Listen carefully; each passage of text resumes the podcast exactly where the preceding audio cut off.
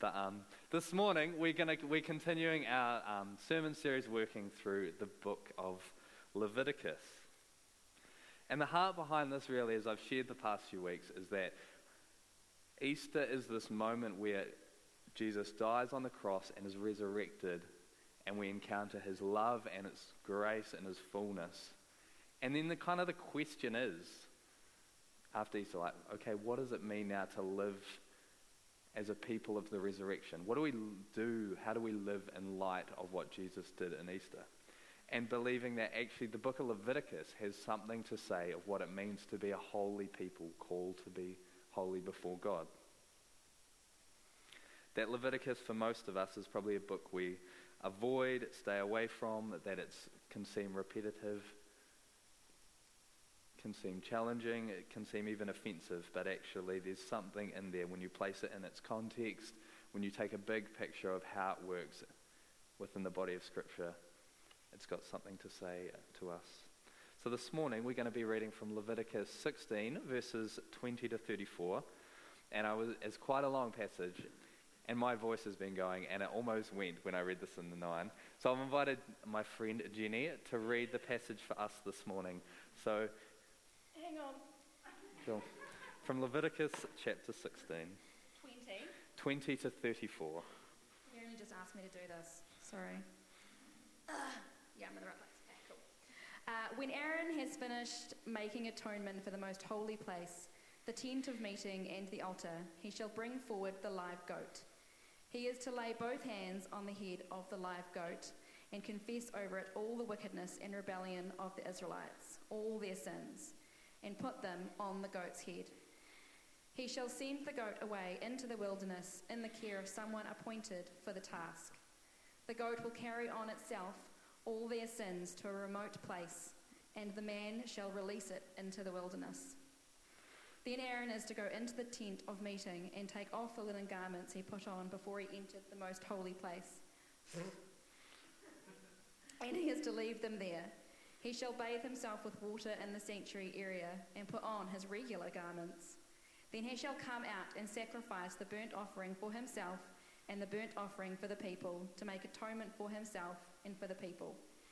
He shall also burn the fat of, the sin offering on the altar. The man who releases the goat as a scapegoat must wash his clothes and bathe himself with water. Afterward, he may come into the camp. The bull and the goat for the sin offerings, whose blood was brought into the most holy place to make atonement, must be taken outside the camp. Their hides, flesh, and intestines are to be burned up. The man who burns them must wash his clothes and bathe himself with water. Afterward, he may come into the camp. This is to be a lasting ordinance for you. On the tenth day of the seventh month, you must deny yourselves and not do any work, whether native born or a foreigner residing among you because on this day atonement will be made for you to cleanse you. Then before the Lord you will be clean from all your sins. Keep going. Ah. To 34. Oh, 34, sorry. It is a day of Sabbath rest, and you must deny yourselves. It is a lasting ordinance. The priest who is anointed and ordained to succeed his father as high priest is to make atonement. He is to put on the sacred linen garments and make atonement for the most holy place for the tent of meeting and the altar, and for the priests and all members of the community. This is to be a lasting ordinance for you. Atonement is to be made once a year for all the sins of the Israelites. And it was done as the Lord commanded Moses. This is the word of God for the people of God. Thanks, Jim.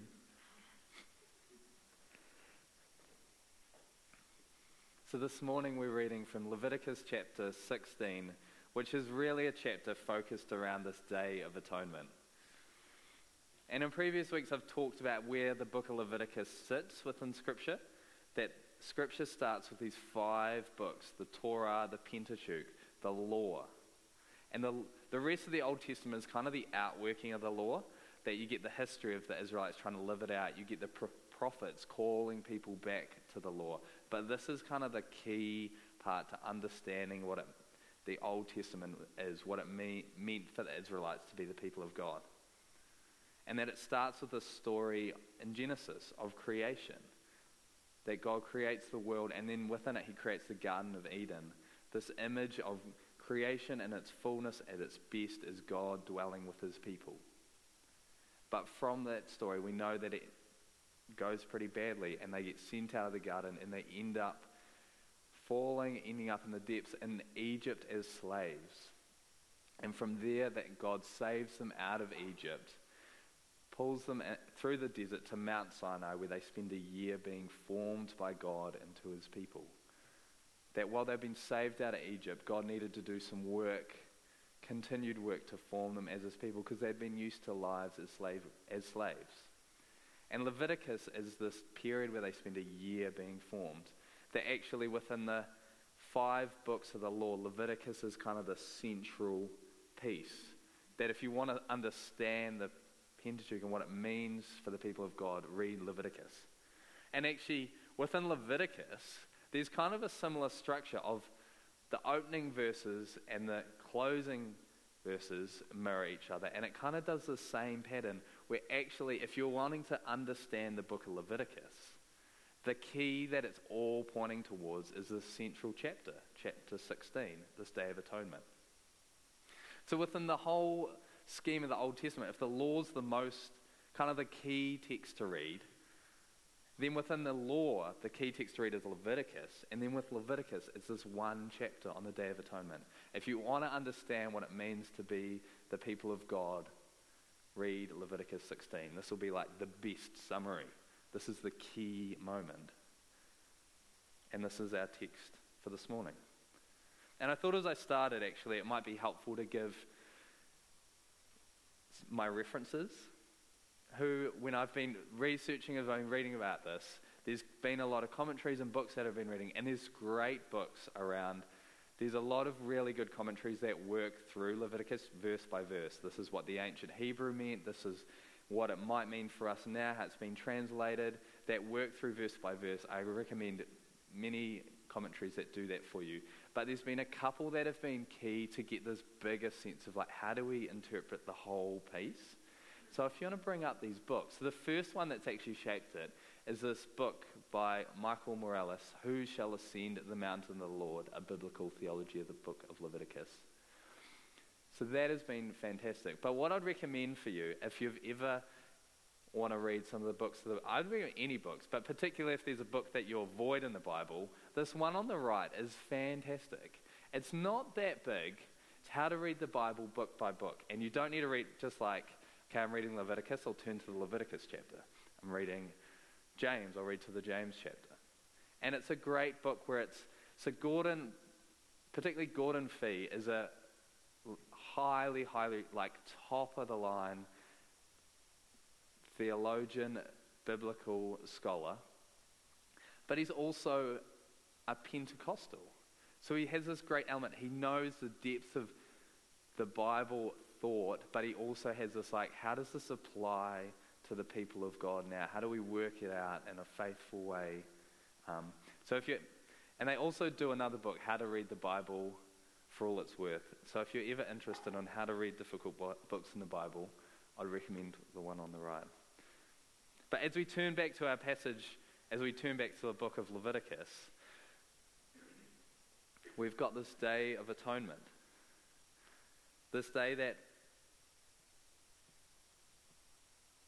for Jews even now, this is like the key day in their year. Yom Kippur, it's kind of known as the day or the Sabbath of Sabbaths. Like, this is the most important day in their calendar every other day kind of fails in comparison. That if in the story of creation we see it kind of set up as this temple where God's God could dwell with his creatures. This was the day where they could get into the heart of the temple, like really where God was. There's in the book of Exodus, it sh- describes what this temple looks like, and I've some people have kind of done various imagery so I've got an image of what this temple, this tabernacle that they've made is like. And this is it here. So you've got this fence around the outside, you've got this tabernacle in the middle, and if you can see the red, it's kind of this curtain that allows, through the curtain, you're allowed into the Holy of Holies. This is where the Ark of the Covenant lies. This is like the place where God dwells. And the Ark of the Covenant, where the great commandments are kept, has a lid. And the lid is called the place of mercy, the mercy seat, or the place of atonement. And once a year, on the Day of Atonement, the high priest would sprinkle blood on the mercy seat, on the atonement seat, and wash the Israelite people of their sins. That in the first week, there was a lot of these laws around, like, what do you do when you need forgiveness for sins you've committed that you don't know about? And it kind of gives these, like, through the year, you've got these little sacrifices, little acts of worship you can do to God to say, actually, I've mucked up, I've stuffed up, I want to turn back to you. But the idea with this Day of Atonement is that it deals with issues of forgiveness. But as one theologian I actually read said, you deal with your sin through the year, but the Day of Atonement, you deal with the stains of your sins. Like any remnants, any memories, anything there is dealt with on this day. That this ceremony this day is the closest encounter with God possible. That all year you kind of build up as a nation your sins. You just kind of get polluted, get messy, get mucky.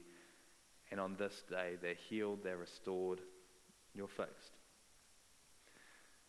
And in the book of Leviticus, this is chapter 16, and chapter 10, which is set in the same day, you get the story of okay, we've got this tabernacle that we've built we're looking back to Eden. We get this new Eden memory where we get to be present with God again. Like this is, this is what we've wanted. And we get this tragic story where Aaron, the priest, his sons just muck it up. They mess it up. They defile the, temp- the tabernacle and end up, because they die in it, which if you here last week, death is the furthest thing from what it means to be with God. They not just defiled the temple and dying it, they really defiled it. And in the midst of that, we get this moment where God says, This is the day where I'm going to make all things right. I'm going to make you clean. And the story from our passage of a scapegoat. For many of us, we're probably familiar with this phrase of what a scapegoat is. And this is where it comes from this passage. That what do we do with the sins, the failures, the mistakes of a community, of a nation, of individuals? What do we do with them? How do we get back to rest- a restored place with God? And as we look out throughout history, this is a pretty common like question and way of dealing with it. This idea of a scapegoat that we like like it talks about in the passage, there's this goat that you literally speak everything bad you've done over this goat, and then you send it out into the wilderness, out into the place of death, so that your sins go and die. And this is a concept that actually I think most cultures, most individuals kind of try and do, maybe in less successful ways. Like, even as we think back of the early Christians, the Roman Empire, failing empire, like serious dysfunction, and it's they just haven't done this well, and they need a reason, need a scapegoat, need something to be like, it's not us. Like, Something else must have caused this, and they put it on the Christians. The Christians are persecuted. And through the centuries, you get these kind of groups, often in, nat- in nations and communities, who the sins, the failures, the mistakes get put on as the scapegoat of like, it must be someone's fault. We'll put it on them, send them out, and then we'll be absolved and healed. For centuries, Jews have been given this. Wherever they've been in countries, they are often attributed this. We'll put the sins, the failures of our nation on this people group. Like World War II and what was done under Nazism wasn't a new thing. That had been done for centuries throughout Europe. Even during the Black Plague, that was attributed. It must have been the Jews. So Jews throughout hundreds of communities in Europe were sent out because they must have been the fault. It must have been their fault. People with disabilities have been seen as that there must, there must be something with them that's caused us to fail. Actually, if you look through human history, a lot of the blame's been put on women. It's their fault. They're the ones we're going to put, as a nation, as a people group, we'll put the blame on them. Immigrants or foreigners, they're the ones our country is not succeeding, not doing what we want. It's the reason we're failing. Immigrants. That when governments, when systems fail, there needs to be a scapegoat. And we often will pick a group or an individual to place it on. Because there's this, we need to deal with what's happened, who we are. And the easiest way to do it is to place it on another group. And even when these systems can actually fail, there's still this like, how do we grapple with this? Like in Germany, in the Soviet Union, in systems throughout Southeast Asia that in the 20th century, when they failed, it was like, who do we blame for this when everyone's kind of complicit? We all were involved. And the default in most systems, which there's some validity to it, is that you place it on a small group of the leaders. At least in the, in the long term, they have responsibility. It was those like 10 people who led us, the rest of us are good. Like there's this funny thing you know, if you look through history, there's this funny trend you get where after an empire falls, other system falls that's corrupt and evil, they realize, like, oh, we were all involved in this. This is all of our faults. And what happens is they go through all the systems of people in any kind of roles and, like, mate, the teachers, they were like, they were, like, they were involved in this. They were raising our kids up into worldviews and ways of thinking that were toxic. And they fire all the teachers. Or the government organizations, it's like, man, they were complicit in this. We got to let them go. We got a fresh start. We got to do that. And then you see this thing like it might be three months, it might be six months, it might be a year later. All the countries realize, like, oh man, like the teachers like were involved in this. They were complicit.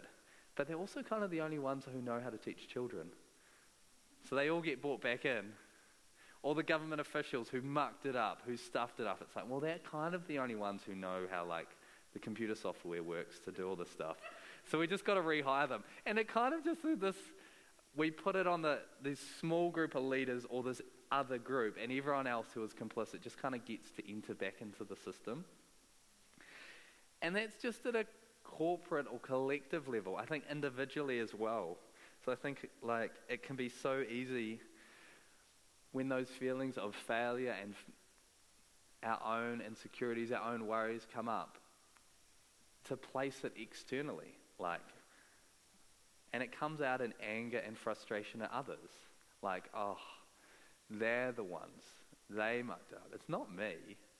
Like, and one actually recommendation Sydney and I got when we first got married um, is to not pick an actual person, but a hypothetical, that when we're having a conflict, a helpful thing could be like, man, Sharon just never washes the dishes around this place. Like, and having an ex, like, but it's still a scapegoat. It's like, rather than being like one of us is failing, we come up with this like external.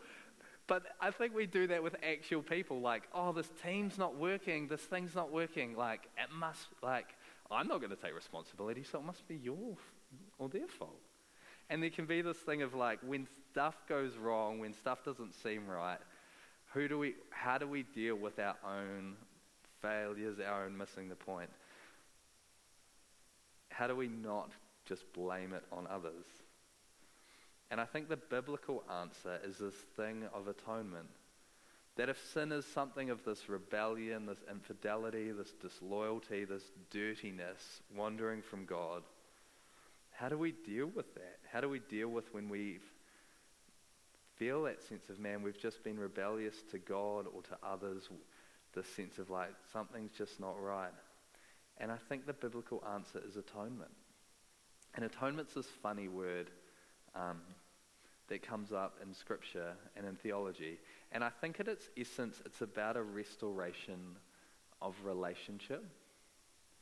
That if we understand God, our God, as a triune God, as a God who is both three and one, there's a sense of something of the Trinity speaks to like our God is deeply relational. To be both one and three that as you read through, particularly John's gospel, it's always like the Father who is with the Son, who is with the Spirit, who is with the Son, who is with the Father. And there's just this constant, like, you almost never get one without the other two or one without another one.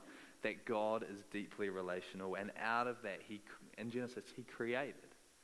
This deeply relational God created. created us as his image. And then called us not to just be one of us living as his image, but called a people to live as his image bearers together and go out into the world. And the tragedy is those relationships are broken. That our relationship is God, with God can be severed.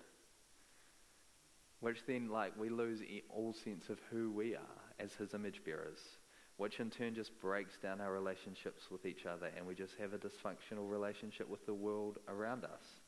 And the picture of atonement is God saying, I want to restore those relationships. Firstly, with you and God, but then with your sense of self, your sense of identity as his child, your sense of relationship with other image bearers and into the world. And the way he does it links back to this passage. And if you want to bring up the passage again, from verse 20, when Aaron had finished making atonement for the most holy place, that he cleansed this place, that there was a cleansing of the Holy of Holies, the tent of meeting and the altar, he shall bring forth the live goat. He is to lay both his hands on the head of the live goat and confess over it all the wickedness and rebellion of the Israelites, all their sins, to put them on the goat's head. He shall send the goat away into the wilderness in the care of someone appointed for the task. The goat will carry on itself all their sins to a remote place, and the man shall release it into the wilderness. That all the brokenness of our relationships in the story they put on the goat once a year and send it out, and they're restored. And the prophets pick something of this up of like, for the Israelites, there was this goat once a year, but Isaiah particularly picks up this isn't going to be a goat long term. This is going to be a person who is going to take up this role of holding, of bearing our mistakes, our failures, our suffering. And in Isaiah, chap- Isaiah chapter 53, verses 3 to 6, we get these verses. He was despised and rejected by mankind, a man of suffering and familiar with pain like one from whom people hide their faces, he was despised and we held him in low esteem. Surely he took up our pain and bore our suffering. Yet we considered him punished by God, stricken by him and afflicted. But he was pierced for our transgressions, he was crushed for our iniquities. The punishment that brought us peace was on him, and by his wounds we are healed. We all, like sheep, have gone astray. Each of us has turned to our own way and the Lord has laid on him the iniquity of all. That this person that Isaiah speaks of will bear that pain, that dysfunction, that loss, that broken relationships will be borne by one person. And we know the person that speaks of is Jesus. That Jesus comes as that person who can say that the greatest thing a friend can do is lay down life for his friends. Not just lay down his life, but bear the weight of all of our failings. And we get this beautiful picture because as we think back to this image of this temple, where it's like you progressively get closer to God until you get to this moment of the Holy of Holies, that once a year it was purified so that God could come and be with his people, and only the high priest was allowed in there. This was the moment on the Day of Atonement where that place was most holy and God's presence was there. And we get this moment with Jesus where he serves this role as this scapegoat, as a sacrifice. And that curtain is torn. That that moment that the people of God could only access once every year, that needed this whole process. Jesus at Easter tears that curtain and access into the Holy of Holies, access into the holiness of God is accessible through Christ. That atonement, this restored relationship with God, is possible in and through Christ. We're able to be in the presence of God because of what Jesus has done for us. That He's restored us, He has made us whole, like for the Israelite people. They only got this one moment a year, and only one person could go in and do it. And yet, as his called people post Easter, we get to participate in this. That where maybe we have patterns of scapegoating in our lives, saying, not owning up to the stuff that's going on, the pain, the struggle, stuff we've done, but stuff that's been done to us, and we scapegoat it out. Post Easter, there's a solution. We don't have to scapegoat it out to other people. Jesus says, I've come and I've dealt, and I'm wanting to continue to deal with that. If you're feeling distant from God, from yourself, from friends, from the world, God says, I've made a way. I've made an atonement. I've made a way to be restored in those relationships. And atonement's one of these funny concepts where it's there's a lot of books written on atonement, trying to grasp and over centuries like what is this thing of atonement? What does it mean to be restored to Jesus? And as we look at Scripture, actually, Jesus doesn't really offer a theory of what it means to be restored to Him. He doesn't offer a model or even really metaphors. What He does offer is a meal. That the way He explains what He has done as He breaks bread with His friends and drinks wine with His friends. So I want to invite the band up and the ushers up this morning. And so, as we reflect on what it means to be the people of God, what it means to be His called people, holy people, how does He invite us into that holiness, into His presence? He invites us to participate in communion. So, this morning, before we receive communion, I just want to pause for a couple of, mo- couple of minutes for us to reflect, to sit before God. Let His Spirit come, and if there's stuff in you that you're like, actually, God, I want to bring this before the altar this morning. Maybe there's things that you've been scapegoating to other people. Maybe there's things where you've been the scapegoat for your family, for your friends, for your community that God wants to say, come and bring that to the table this morning. Bring that to me. Put that on me. So let us, yeah, sit in silence for a couple of minutes.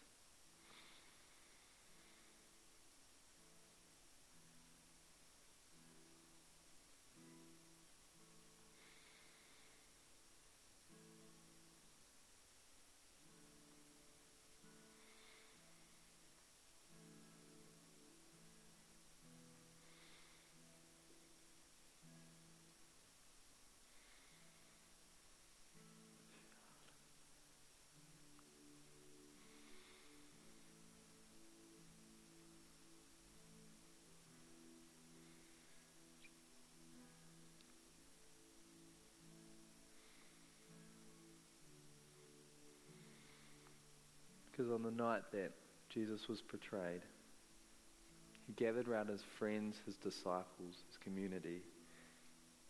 And during the meal, he broke bread. He said, This is my body, which is broken for you. Do this in remembrance of me. And later in the meal, he took a cup of wine and he said, this is the blood of the new covenant. This is the sacrifice for the new relationship you have with me.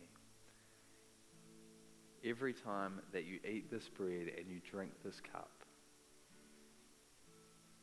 you remember my death until I come again.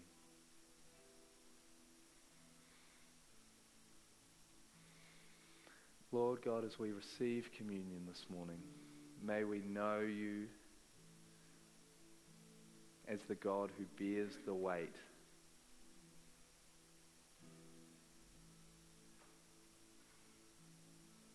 Who holds the hard stuff, the struggles, the failures, the pains in our lives, Lord. Lord, you are that scapegoat. You are that sacrifice. Lord, if there's anyone here who's putting stuff on other people, on the externals, Lord. I pray that they this morning would be able to put that on the only place that can hold that, that is you. Lord, if there's people here this morning that they have been the place where the sins of a family and a community have been placed. Lord, this morning may they be able to offload that onto you.